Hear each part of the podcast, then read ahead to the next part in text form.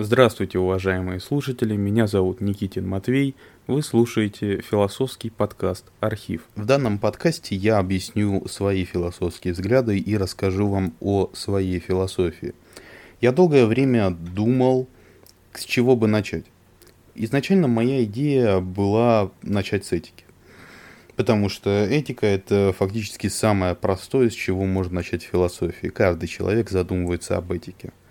Но я от этой идеи в итоге отказался. Почему? Потому что этика, как ни крути, вытекает из антологии и гносеологии.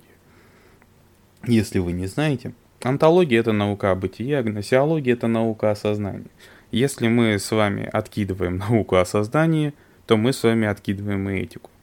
Поэтому начать я решил с гносеологии, а сегодня конкретно мы поговорим об идеализме. У нас есть две концепции. Материализм, который гласит, что материя первичнее идеи, и идеализм, который гласит, что идея первичнее материи. Зачастую каждый человек считает, что истинен непосредственно материализм. Почему?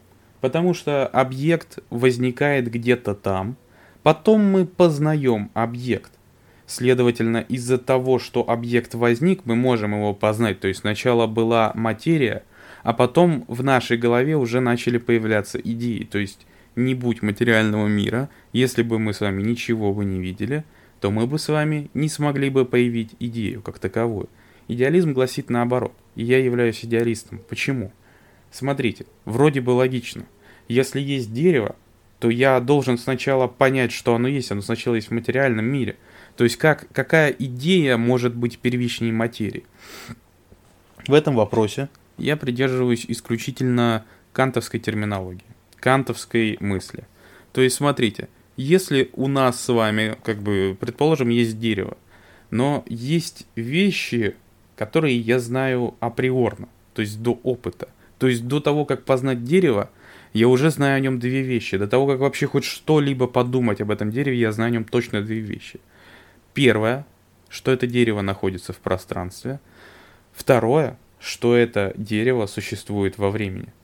Эти два знания о любом объекте материальном мы с вами знаем изначально. Знание, понимание того, что есть пространство и понимание того, что есть время в каждом человеке априорно и изначально. Поэтому я являюсь идеалистом. И этот факт я не знаю, как опровергнуть. Большую часть своей жизни я, конечно, был материалистом. Но потом, когда я конкретнее изучал, что писали Кант, что писали Гегель, я понял, что все-таки являюсь идеалистом. И самое главное, что из этого вытекает, я объяснял это несколько раз в своих э, социальных сетях, но в силу того, что время мое в ТикТоке очень сильно ограничено, я объяснял это сжато. Парадокс красного яблока. Смотрите, мы с вами смотрим на красное яблоко. Я беру в руки красное яблоко. Я говорю, что оно красное, вы говорите, что оно красное, если вы не дальтоник, да, мы с вами два абсолютно одинаковых человека, да, два человека, даже может братья-близнецы посмотрят, скажут, да, это яблоко красное, но на деле мы же не можем никак посмотреть себе в голову. То есть себе в голову можем, мы не можем посмотреть в голову другого человека. Может быть для него это яблоко совершенно не красное. Может быть он видит это яблоко синим, да, может у него просто другая палитра цветов, чуть-чуть сдвинутая. Он может видеть мир совсем по-другому. Он видит его тоже в красках, в тех же в оттенках, да. Но эти оттенки у него другие. Он совершенно точно поймет вас, если вы ему будете описывать разные оттенки, но он может видеть их по-другому. И нету ни одного доказательства, сколько бы мне их ни приводили, нету доказательств, что все люди видят мир в цветах одинаково. Мне пытались там что-то про эти инфракрасные разные волны излучения, все равно, все равно все держится на том, что просто как человек в окончательный субъект это видит. Совершенно неважно, как это видит, ну, как это есть на самом деле, как мы это видим. Может быть, на самом деле мы даже и не знаем, как выглядит это яблоко. Потому что самое главное, в эмпирическом познании мы с вами еще и ограничены к чему вел Кант, к чему я вел через это красное яблоко. Смотрите, если мы между собой не можем точно понять, мы одинаковый совершенно вид, видим ли мы яблоко одинаково, и у нас с вами совершенно одинаковые эмпирические способы познания, то есть у нас с вами глаза, уши, нос. Что если инопланетяне Просто, которые когда-то к нам прилетят, которые когда-то с нами встретятся, что если их варианты эмпирического познания совершенно другие? Что если они вообще в нем не ограничены? Что если они эмпирически видят мир истинным и объективным? Мы никогда не сможем с ними договориться, мы никогда не сможем с ними вот объяснить им наши понятия, как мы это видим мы будем строить наше с ними общение на основании краски априорных категорий. То есть мы будем пытаться объяснить им, что такое пространство и что такое время, потому что понятие пространства и времени у нас с ними абсолютно точно будет совпадать. Я думаю, теперь вы понимаете, почему я считаю, что идея первичней. Конечно, вариант материализма тоже имеет право на жизнь.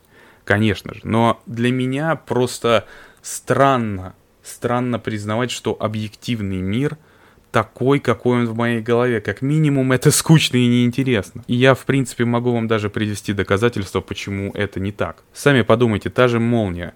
Сколько лет мы с вами не могли понять, что это такое? Мы думали, что это явление, которое происходит случайно, а даже если не случайно, то как мы можем с вами его познать? И в итоге молнию мы с вами познали не при помощи эмпирических данных, никак. Мы познали ее с вами именно при помощи теоретического знания физики. Или радиоволны, ну или другие волны, там этих волн куча, да. Мы не знали о их существовании очень долгое время, они все это время были.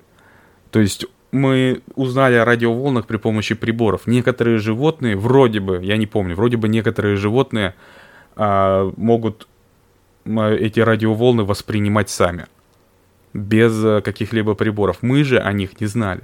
Следовательно, если вот такие вещи из реального мира нашему эмпирическому познанию недоступны, то как мы можем вообще с вами верить в то, что то, что находится в объективном мире и то, что находится в нашей голове, это вообще хоть в чем-либо совпадающие вещи. Концепция, которая считает, что объективный мир и мир в голове не совпадают, называется субъективный идеализм, но я не субъективный идеалист.